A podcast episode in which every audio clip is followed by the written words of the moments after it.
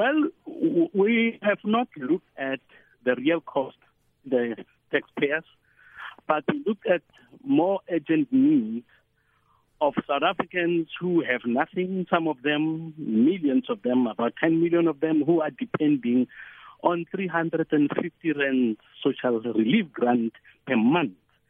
And we know that um, in March, sorry, in April and May, grants were not paid. Um, some claim that government, some officials claim that there is no money. And in that context, we believe that we can wait.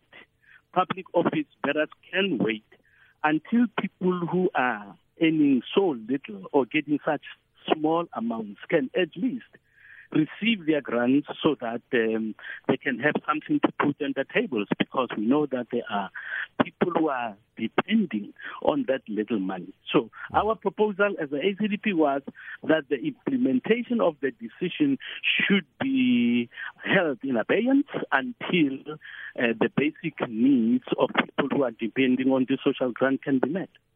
Parliament's retort is that the increase is benchmarked against best practice worldwide. But can we honestly say that the size of the South African government and all its office bearers is benchmarked against best practice in, in, in, in terms of, of size of our administration and our elected office bearers?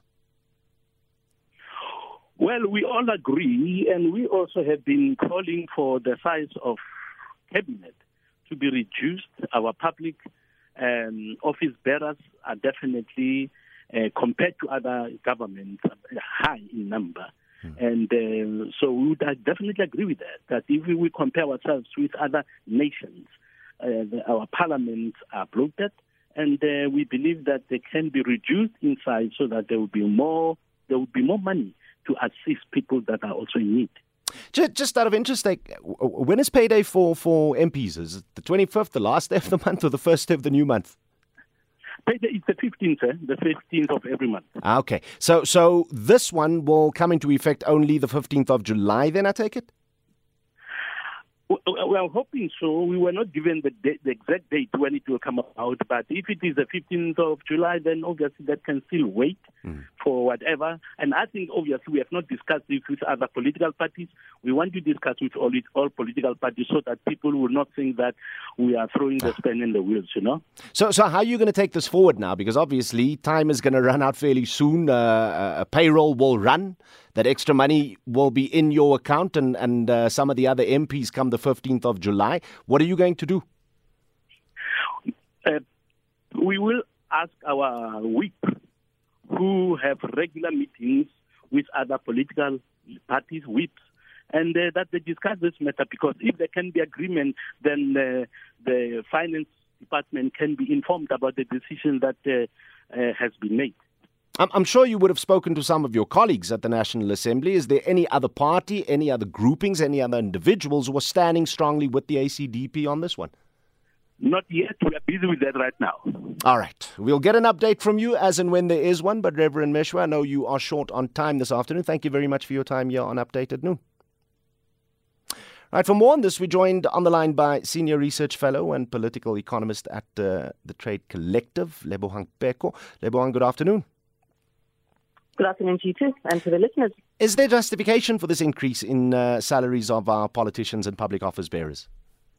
Well, I think, I mean, the question would, that we probably need to ask is what is the basis for that? And and, and recently they, they, they issued a statement saying that it needs to, they intend to clarify and to put into context these um, salary increments of late.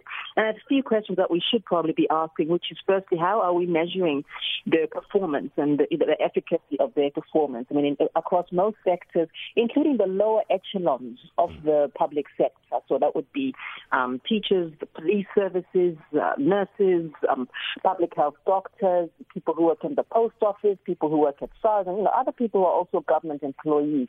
They would usually be subjected to some kind of a key performance indicator, performance management system where you have KPIs and key perform matched against key performance actions. In the case of office bearers and MPs, that is not necessarily the case. And what seems to have happened here was that there, there was an independent commission for the, I think it's called the remuneration of public office bearers, mm. um, and, and, and basically they are the ones who decided uh, who made this recommendation, which, as we are now aware, has been approved by the president. Um, and I think the, to- the, the wording that has been used in some of the reports is, is tone deaf. But I think the other piece of that is what this means in the context of an economy right now, which seems to be at odds and uh, which seems to be at odds with, with many other workers. We've just seen the very difficult, fractious, violent um, resolution of the Sibanye miners mm. uh, situation. And of course, those are not public sector workers, but I think as a principle, the tone and the mood in the country right now is that the economy is not is suffering, and that certainly at the moment we, we need to be in a situation where office bearers are leading by example to all intents and purposes and are mindful of what this costs the fiscus. We, we recently also noted that government has now tabled a new salary increase offer for public servants, despite rejecting it before. What, what do you make of the sudden change in government's attitude? If you didn't know better, you would think that there's a windfall coming in from somewhere. You would, um, and I mean it's hard to tell where where where this is coming from. But I mean, not to say that it isn't justified, because mm. certainly over the last couple of years, um, I think government just they, they recently tabled this. They, they they tabled this today, in fact. And um, what we see is that there's going to be about that's going to cost about five billion rands in, in 2022, and um, according to the Daily Maverick, that constitutes about 34 percent of government's total expenditure. Um, and I mean, recently, previous to that, government had rejected the 10% um, pay hike, as you rightly say, which was demanded by the public sector. So um, I think the economics of this are what I really would want us to levitate on because we, we need to re- really need to think around the cost, the return on investment, um, how this aligns to basic performance related um, issues, whether or not there's, there's a valid case to be made for remunerating um, MPs in relation to their performance, and whether or not it's appropriate in the context of the current economic condition.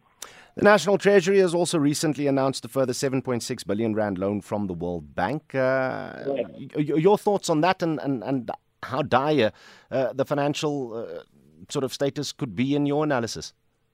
Yes, I mean that was about a week ago, and that was really a, that's a new financing agreement to again assist in boosting South Africa's COVID-19 vaccination program and the health system. I mean, the, I think the, the, concern that many of us will have with that, of course, is that although it's as a, at a, at a short-term level in relation to the unexpected, but the now um, the now constantly present and uh, pandemic, which is really now an endemic. We are living with COVID.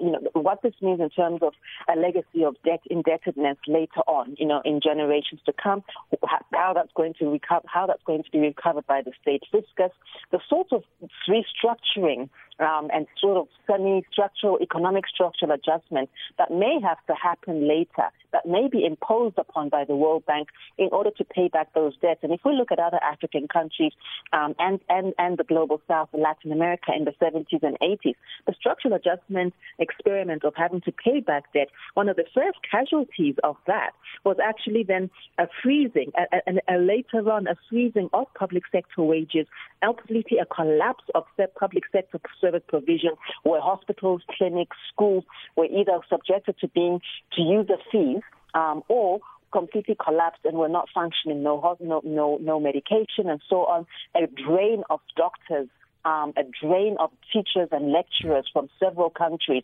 Um, countries like Zambia lost 200 lecturers within a month um, at a time when there was only one university in the country. So I think South Africa, in terms of posterity thinking, has to be much more conscientious about the cost of these sorts of decisions, including um, huge salary increments at the moment and the huge indebtedness for, for future legacy issues.